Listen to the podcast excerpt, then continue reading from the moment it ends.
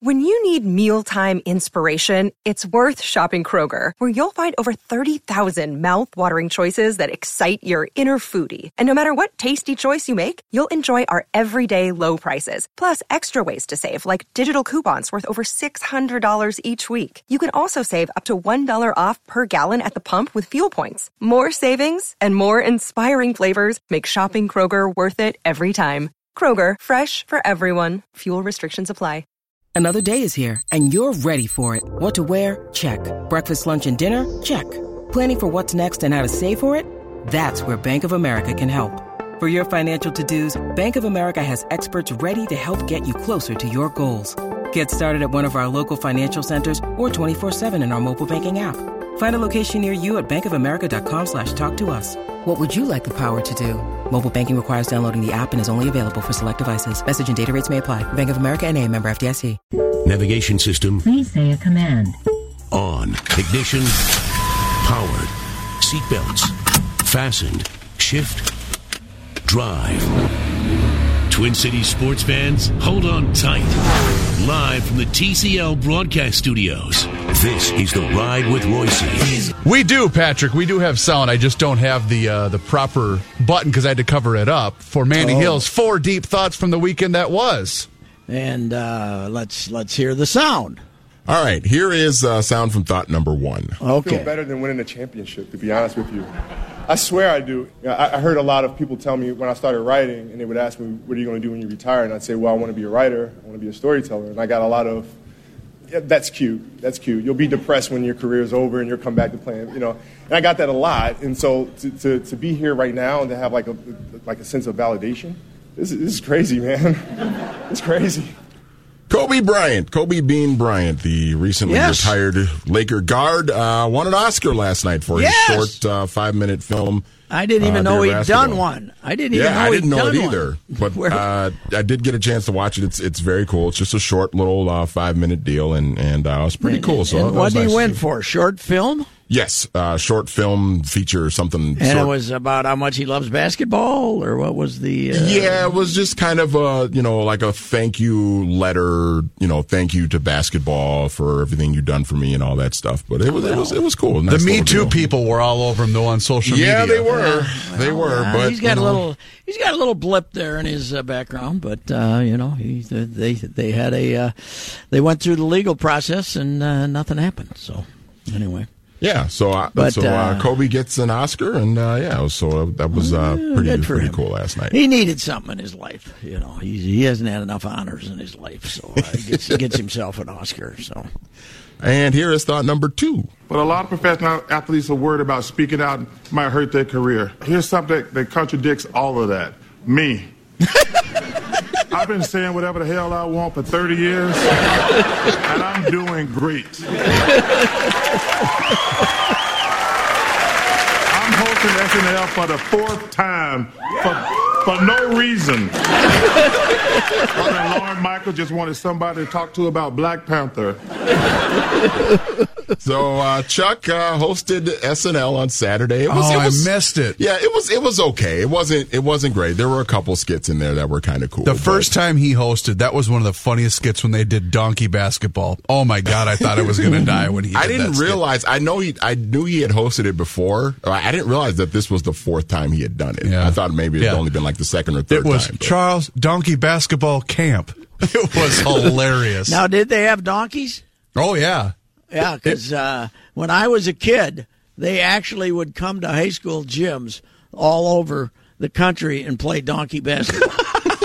Honest to God, You'd Really? donkey bas- and they get three faculty members. Uh, you know, three, four faculty members and three, four local guys, and they'd have a game of donkey basketball, and then you hope that the donkeys didn't defecate in the middle of the gym. You know, so. But, uh, but it was, uh, you know, the, these poor donkeys. You felt sorry for the donkeys. I mean, this this was their life. Stopping in some high school, you know, getting moved around in these little pins, and then having to get out every day and walk up and down the gym, and and uh, you know, it was it was a hard life for the donkeys. Yeah, so uh, so Chuck uh, hosted SNL on Saturday. It was it was okay. There were there were a couple there were a couple skits that were that were kind of funny, made me chuckle. But it, it, it if I could grade it, I would say it could probably have been a little bit better. I don't think it was. in his other words, appearance. it wasn't as good as your average episode on TNT Right. of the uh, of the panel, right? Right, because it was a little more. Obviously, it was scripted. There was a lot of things that were scripted. They they went off the cusp a little bit, but uh, yeah, it was it was fine. It wasn't too bad. Okay. And here's uh, thought number three. Kids have a lot of options nowadays. Guys can transfer when they want. 800 Division One players transfer last year. Over 800. Teach them how to quit. That's what we're doing. Things not going well, let's quit. It is what it is. Somebody need to tell them that, hey, you made a commitment. Stick to it. But it doesn't happen that way. That's the way life is. So that was Tubby Smith. That was talking to, Tubby uh, going. Uh, yes, going off on the uh, transfer rule in the NCAA, and I just I kind of had a chuckle because Tubby, you were at Texas Tech for a couple of years, and then you bolted for Memphis, and now you're right. talking about commitment. Like, Yeah. come on, come on, Tubby, come on. And I know And, that his, uh, but he did have six kids transfer on him Yes. after last season. And I think that- after his first year there, which uh, I don't know what they didn't. But Tubby, it's amazing he won over half his games this year, having to slap that team together on the run this year. So Yeah, after so- all those guys left him, so So yeah, he's been dealing with a lot of transfers, which obviously I think had to do with sort of the little mini rant he had yesterday. and and I know that his comments were met with a lot of criticism via social media and things of that nature, but there was a tiny bit of truth to what he said. oh sure, Well, You well, know, that get the way that the athletes are being coddled, and I so I I did see kind of what where he was going with it, but yeah, he is kind of a hypocrite in that Well, regard. Well, get re- get ready because they uh, there's a very good chance in a couple of years it's you're going to be able to have one free transfer. You won't have to sit out a year. Ooh. Then instead of having 800 kids transfer, you'll have 2,000. and we'll just call it free agency, not Yeah, it is. It'd transferring. be- I say it's a very good idea because then they can cheat twice, not Yeah. just once. You know, they, they can cheat in recruiting and pay these kids off twice, not just once. It's a hell of an idea. Another another stroke of genius from the NCAA. We got it all figured out. Me and Larry Scott, by the way. Baseball, uh, you can uh, you can turn pro out of high school, or you got to wait two years. Baseball, you got to wait three. Pro, you in, in NB in college, uh, they should change it to two year. Uh, you know, sign out of high school or wait two years. All right, and uh, my fourth thought. There's no there's no sound to it, but uh, it's just a little little shout out to my guy Trey Rogers in Hastings. Uh, I won the state championship on Saturday at 195 pounds. Finished off Nice. an undefeated 49 and 0 season, uh, winning as a senior, and uh, he he got to the state the uh, state final last year and lost. Uh, so he had a little bit of a redemption for Trey, and he came back had a uh, he's a good athlete. Played in the football team this year, and and uh, did a lot of good things there. Jace Frederick did a nice little piece on him in the in the Pioneer Press on Saturday. If you want to check that out, so a little shout out to Trey Rogers for winning state as a senior. I take it he's a brick outhouse. Huh? Yes, yes. no, He's he a, looks uh, like me. no. He is a uh, he's a terrific athlete and really a, a, a really good You- kid too. So. I'll piggyback on this, Manny, because I had two really good friends that were great wrestlers throughout high school. And it was always fun to go to the tournament Mm-hmm. because whether it was the team or the individual, the effort on all, it was incredible to Mm-hmm. Yeah. watch these guys at the at the highest level compete. It was so much fun to go up there and watch that. Here's the problem, though. If you Trey Rogers was 49 and 0, you said. Mhm. If you're one of the guys, if it's the middle of January and you're wrestling, and you're from Park Cottage Grove, and you're wrestling Trey Rogers, there's no place to hide, baby. You cannot stall. You cannot dribble out the clock. No. You got There's no chance. nowhere to go, baby. All you can do is get wrapped up like a pretzel and hope he pins you in a hurry instead of picking you up and throwing you back down again. Make which, it uh, quick, please. Yes, yes, right. Yeah. I'll never forget my dear buddy in Fulda had to take on a guy from Pipestone. Eight seconds. He was Oh. the happiest guy of all time. State champ went out there, picked him up, threw him on his back. Boom. Oh, okay. Thank you. Let's go have a beer. Right. All right. We'll uh, be back. Bob Harig, uh, we're- we'll talk about the great events of uh, the weekend where Phil Mickelson won at Mexico City.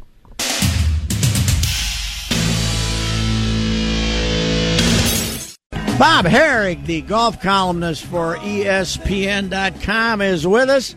Hey, Bob, before we get into Phil, How about Justin Thomas on the 72nd hole the last two times out?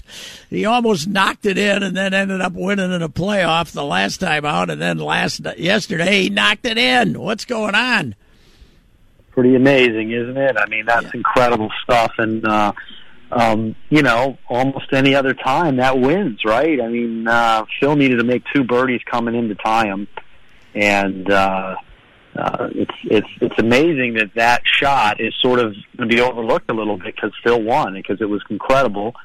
You just don't hold out from 120 yards very often, and yet the very week before, he he, he nearly did the same thing um, and did win that tournament. So um, it's been some pretty good stuff we've been seeing here lately.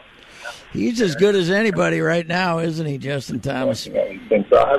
Yeah, I mean, you know, he's uh, he's he's now moved to second in the world, and is probably more in tune with where he should have been. Um, you know, because he, he did win the last major. Um, he's won uh, since he won that major uh, PGA Championship. He's won three times, uh, including twice in this season. Um, once in the fall and once now in the spring. And uh, you know, he's had some high finishes too. So um, uh, it's setting up real nice for uh, for for an interesting year in golf. He, uh, I don't know, maybe I'm wrong. He doesn't quite leave his feet like he used to hit when he was a scrawny 20 year old man alive. He took the hardest whack I ever saw. Now, he, he certainly still does, but it doesn't seem quite as vicious as it used to be. Yeah, I still don't know how he does it though. I mean, he's still he, he's a 24 year old scrawny guy now. Yeah, I mean, right. Yeah. I mean, he he can't weigh more than 150 pounds. That's what everybody says. Uh, and you know, he's slight. He's not real tall. I mean, you know, he's not short, but he's but man, he gets it out there. He launches the thing, and uh, you know, there's a lot of talk in the game today about the ball going too far and and all that, but. Um, you know, he is a combination of of of equipment and the ball and good fitness and good hand-eye coordination and matching all those things up because uh, you know that's certainly not pure brawn and strength that's getting the ball out there. He's uh, he's uh, he's got some other things helping him out there. Some some pretty good technique, obviously, to uh, to get the ball those distances. Hey, our guy Hollis Cavner up here with Pro Links has had a lot to do with helping put that thing together after they were leaving uh, Trump and they found Mexico City. It has worked out extremely well there from uh, from the looks of it. Yeah, I mean, you know, there's always been this talk that the World Golf events needed to move around the world because three of the four were in the U.S. And now you've got um, two of the four uh, outside of the U.S. One, this one being in Mexico, and um, you know, it's some people aren't happy about it, but it, but I think they've had two really good tournaments there at a unique golf course uh, in a very very you know eclectic city that's huge population wise, and sort of a growing golf market, and that's you know part of one of their mandates, one of the things they were after, you know, is is trying to do something like that, and. uh I think it's come off quite well. I, you know, that's a that that golf course is played at such a high elevation that it that it's rendered to be much shorter than than the actual distance on the card. And what, 16 under par was the winning score. Yeah. Um, you know, I mean, that's that's not, you know, we, we've seen plenty of tournaments. We have plenty of tournaments where it's 18, 22, 24 under. So even though it's really short, I mean, with with with, ele- with, the, with the elevation and and you take off the percentage for for how much farther the ball travels, it's really of course it's playing 62, 6300 yards. I mean that's what we play, isn't it? I mean, that, yeah. and, and, and you know, I mean for for a pro to play a course uh, that that length and to not absolutely annihilate it, you know, says something about it. I think it's um, I, I think it, it also proves that there's other ways uh, around it uh, in the game than just adding length, you know, tons of yardage to make it uh, so that these guys have a challenge.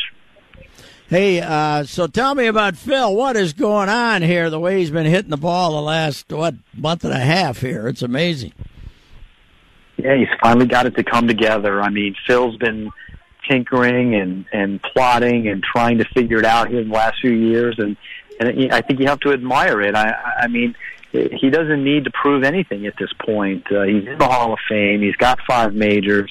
He's at a point in his career where he could just sit back and and and you know tee it up and not work at it as hard, and nobody would nobody would be bothered by it. But he's you know he he doesn't want to give in to the age factor, and he's he's beating guys half his age.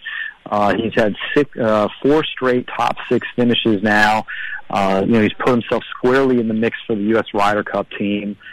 Just you know, a lot, a lot to admire. I think uh, you know to keep persevering this way, and you know, who would be surprised if he wouldn't contend at the Masters and the U.S. Open this year? I mean, there, uh, n- nobody's sitting there thinking, well, you know, he's 47 and he's not going to be able to do that anymore. I think he's just proven here over this last stretch of time that there's there's plenty left.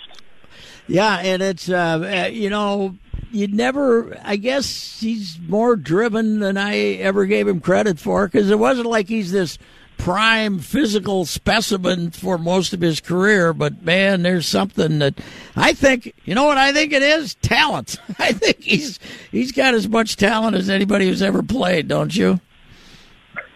No question. He's got a lot of talent, and uh, he is he's worked to refine it and he's struggled at certain things in his game here in the last couple of years and he's tried to figure that out and you know obviously I, I I'm yeah I'm guessing that I think his his short putting has improved. He's figured something out in there. Uh he's he's still not hitting enough fairways frankly and puts himself in some pre- precarious positions probably too often. But uh but yet he's also um you know, he he's also recognizing his flaws and trying to address them, and I think it's uh, I think it's pretty impressive.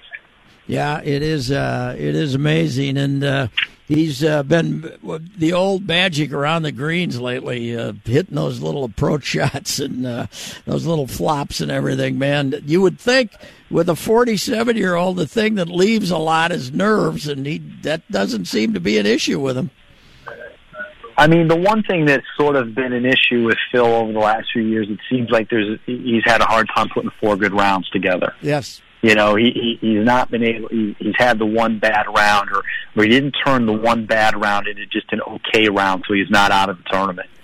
And uh, he's actually just talked a little bit about focus issues, and he's been a little bit, you know, he's just not, not exactly real, real informative on what that was but he he's he has talked about that a few times. He actually went to see a doctor about it. So I don't know if it's a medication thing, if there if there were you know there was some psychological things he was trying to get over the hurdle of. But I mean, he was last year he missed the you know he missed the cut at the Open and the PGA Championship, and uh, uh, it was the first time in like 20 years he had missed a cut in consecutive majors, and he he talked about focus issues and and since that time he figured something out and and he's not been real forthcoming on exactly what it is. I'm not saying he needs to be, but we don't know the exact details. But clearly something is different, and he's figured out a way. And, and, and you know, these last several events, you know, he's kind of been right there. You know, he's he's he's had a chance. Uh, uh, you know, and, and, and he got over the hurdle of, of, of any kind of a bad stretch of play here in Mexico. Uh, you know, he, he had fallen behind on the back nine, and, yet he made it up, and then uh, you know, hit the great shot in there in, in the playoff to, uh, you know, to really put the pressure on Justin Thomas, and uh, and and Justin Thomas is the one who blinked first. Yeah, a uh, Bob Harig is with us. Boy, uh, the fact he's going to play Valspar uh, up in Tampa, which I don't know, has Tiger ever played that one, and, and then another, and then play Bay Hill back to back. Uh, he's getting serious about this comeback, I guess. Yeah, it's good to see. I mean, Tigers talked a lot in this in the early stages about I need more rounds, I need more competitive rounds. I can't duplicate it at home. Well, then, what would be the worst thing to do is to not add tournaments, right? I mean, if he didn't add the Valspar, he'd, he'd be looking at playing just one more time before the Masters. And, and and what if he misses the cut? Then it's only two rounds in five weeks leading up to the Masters.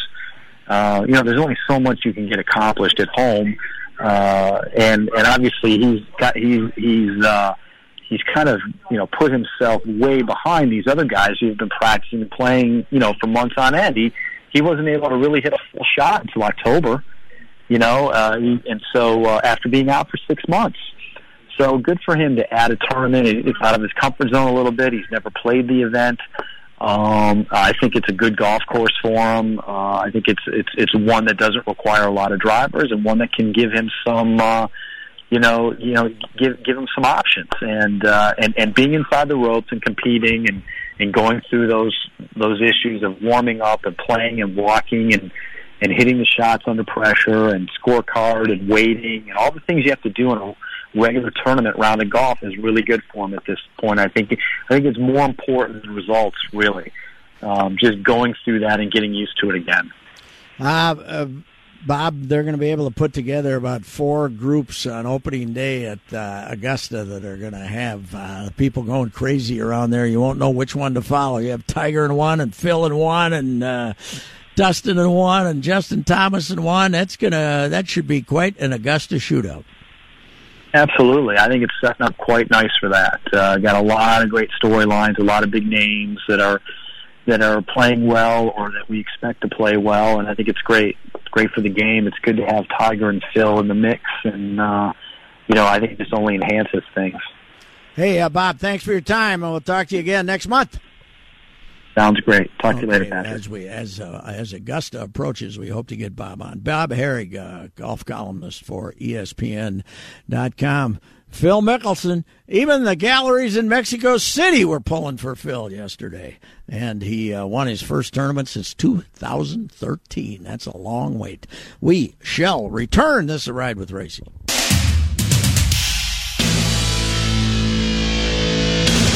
Here's an ep- update from Technology Corner featuring Ricey and Suchere.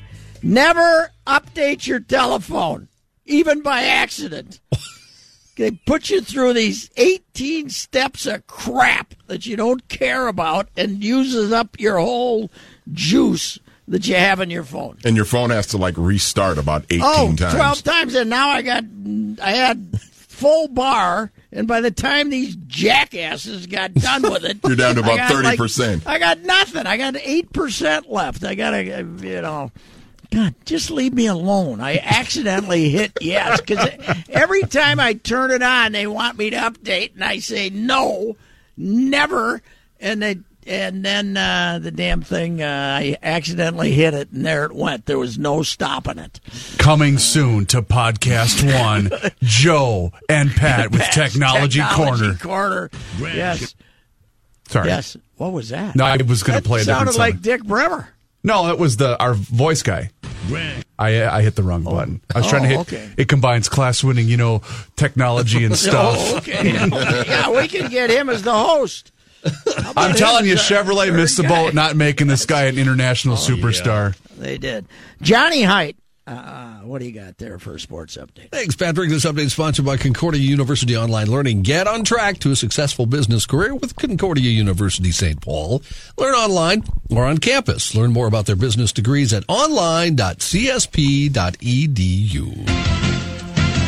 Uh, Twins lost to the Phillies four to three this afternoon. Whoa. Feels weird talking about baseball, Patrick, when we look out our Oh, window here and you can't see a hundred feet. Is it? Uh, I think Mrs. Ricey got uh, the plane took off though, so she beat the. Uh, She beat did the it snowstorm. just in time then because It it's coming down look- like mad right now. Winds She are said, blowing. the, she said the plane was leaving on time and it was three fifty five. So Good. okay. Uh, Kyle Gibson started today. He went three innings, gave up two hits, one run. Uh, young pitchers Fernando Romero and Stephen Gonsalves with a scoreless inning each. In fact, Romero struck out the side. I was just going to say that. Yep, Romero struck out the side.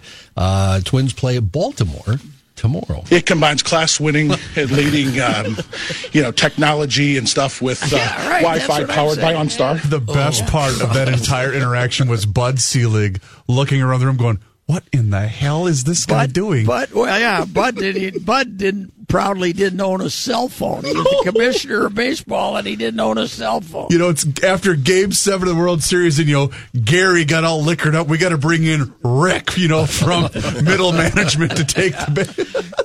Ba- Just listening to that guy makes me sweat. Oh, you know what I mean? it was He's so, so great. nervous. Which World Series was It that? was again? Royal, with the one that the Giants beat the Can- Kansas City in Game Seven. 2004. Because Bumgarner was standing up there holding the trophy, going, uh, "This guy's making everything awkward right now." oh, that was great. Uh, the Wild have lost forward Luke Kunin for the rest oh, of the this season. is sad news, Johnny. He suffered a torn ACL in that win over Detroit yesterday. He will have surgery to repair the knee. They expect him to be back in about seven How, months. how did this occur, gentlemen? I did not see it. all I read, I didn't see the game, but all I read was that uh, he he had a lower body body injury. It looked like, and he limped off Did we the have ice. a collision or That I a don't bad know. step or what? We don't know. Don't know. Wild play Carolina tomorrow at the Xcel Energy Center. I'm surprised they even have let it be known that it was a torn ACL, Johnny. You know? Maybe somebody found out.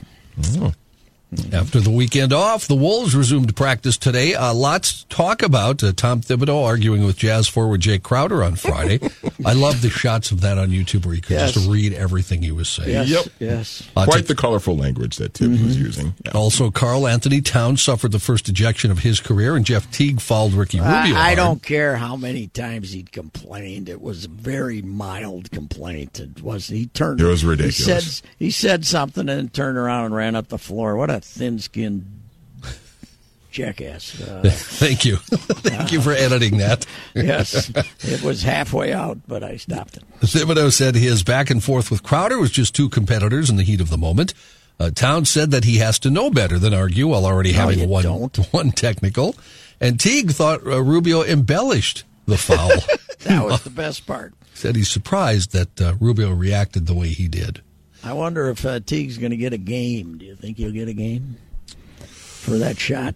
it, it basically he just ran down and blocked him because he was mad because they didn't get a call on the other end. Right? Pretty he got much. hacked on the other end, and then he went back and tackled him. So The Wolves return to action Thursday at the Target Center versus Boston.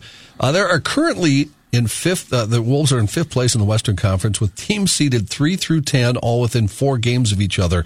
In the loss column, teams three through nine are all within two games of each other in the loss column.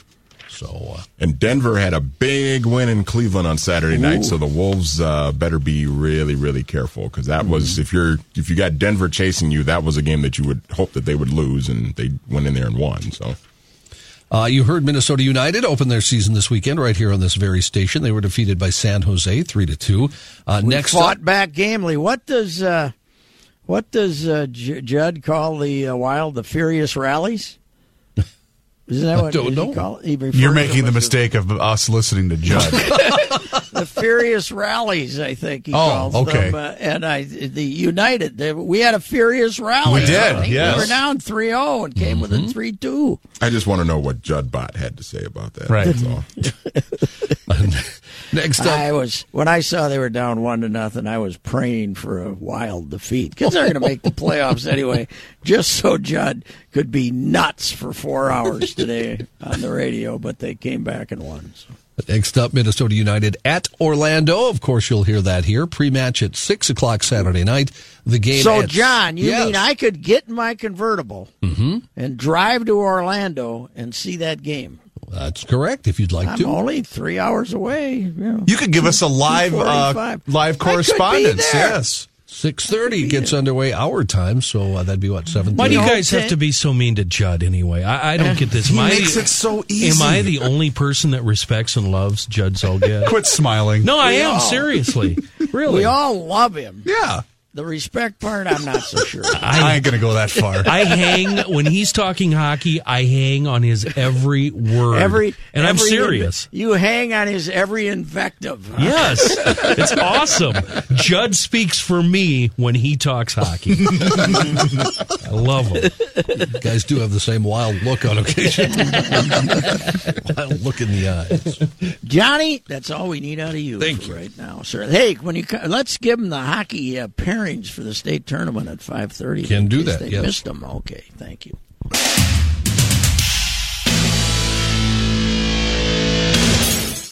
Cooley able to regroup, then it's poked away by Burke, who takes over.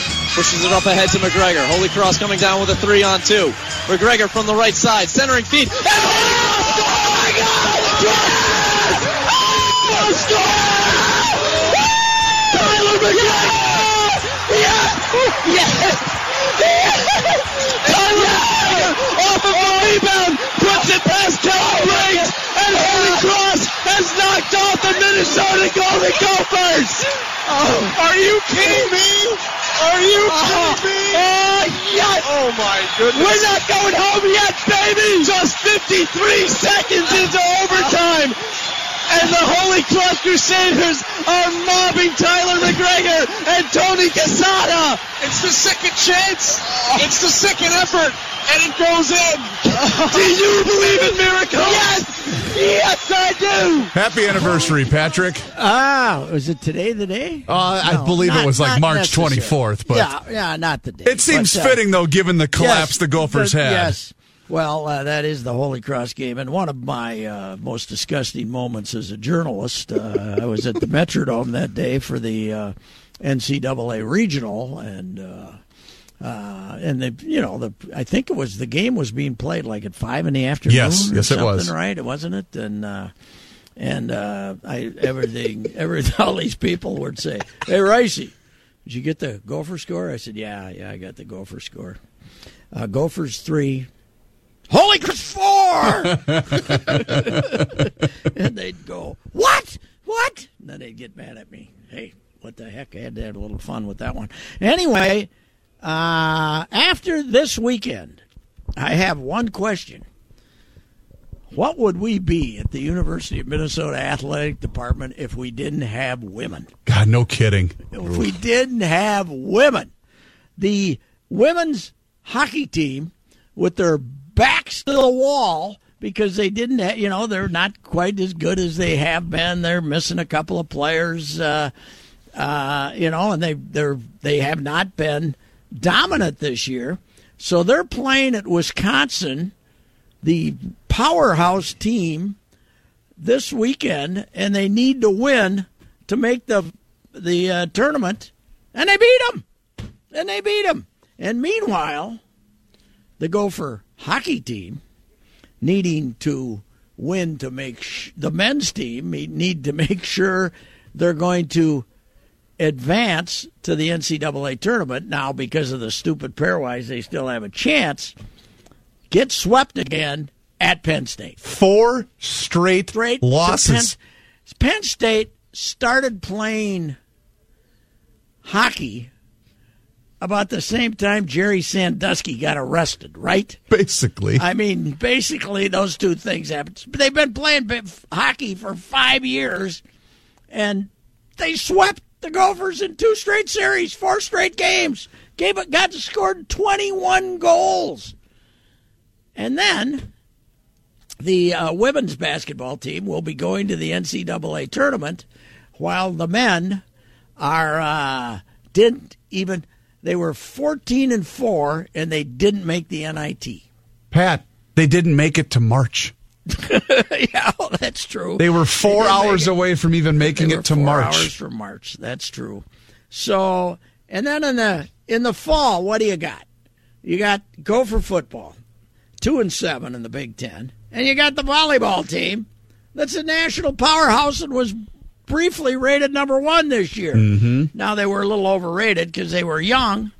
So, uh, I mean, if we didn't have women athletes at the University of Minnesota, you might as well fold up the program, right? Yes.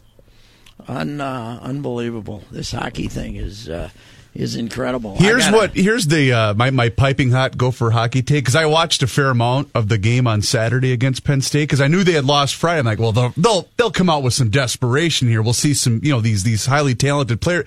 If it hadn't been for Mittelstadt with the Gophers, they would have been blown out six to nothing because he's the only reason that that they were still in the game because that kid gives effort every time he's on the ice. But the rest of them just played like complete dogs. They should be embarrassed. Here's what's amazing. To when you when you think about okay, you lost four straight to Penn State. How about this? Back in the mid '80s, when Herbie Brooks said, "Let's have hockey at St. Cloud," and then what? Uh, five, six, seven years later, Mankato said, Yep. "Yeah, let's have." That seems like a good I hockey." idea. Yeah. Yeah, let's have our Gophers, pride on ice, taking their pick of when uh, Troy Jutting was the coach at Mankato State. and this is like he's been there 15 years in the mid middle of the last decade. I went down and talked to him. He said he had never offered a player that the Gophers offered that he got.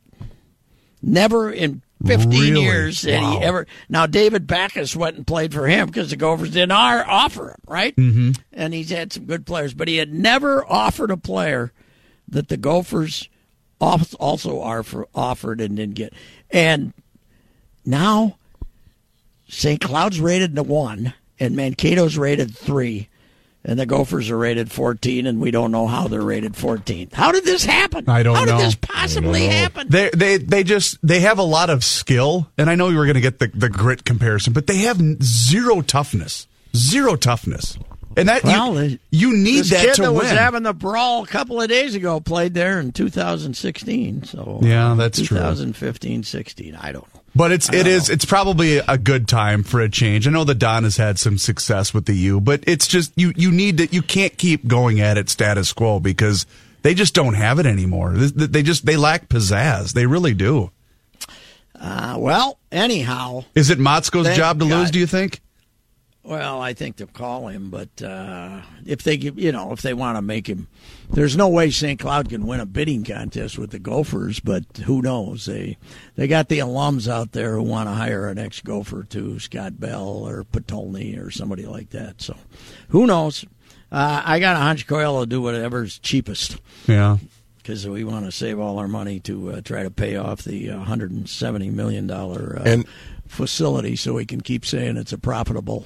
To grow, you must fail. We know that, Yes. PJ. We know. And and the thing too is whoever I mean if they do decide to make a change, whoever takes over is I mean they're gonna have their hands full because you know Mankato and St. Cloud and all that they're not going anywhere. Well, and uh, Mankato can get out of that conference, the WCHA, and get into the NCHC, they're just going to get better, Yeah. which I think is a somewhat of a possibility. But uh, anyway, uh, thank God for women's athletics No at the kidding. University of Minnesota. Else it would really be have been to this point an embarrassing year.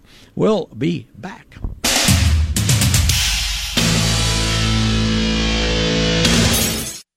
Matt, please. We'll be on the air. And now, this day in history.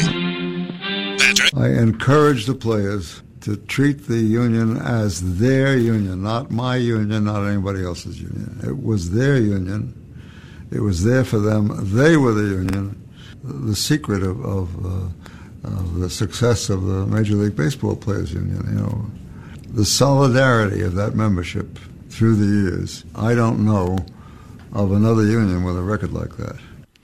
That is Marvin Miller, and on this day in 1966, he was elected executive director of uh, the Major League Baseball Players Association, which has basically been powerless through its attempts to uh, uh, get some form of uh, free movement in Major League Baseball. It took a full decade for Marvin Miller, one of the smartest guys in America, to finally win free agency. What's amazing is the two guys that led the uh, campaign to hire him were Robin Roberts, a uh, future Hall of Fame pitcher, but Jim Bunning, a right who became who became a right wing senator, was one of the guys who helped uh, get the union rolling with Marvin Miller. We'll be back.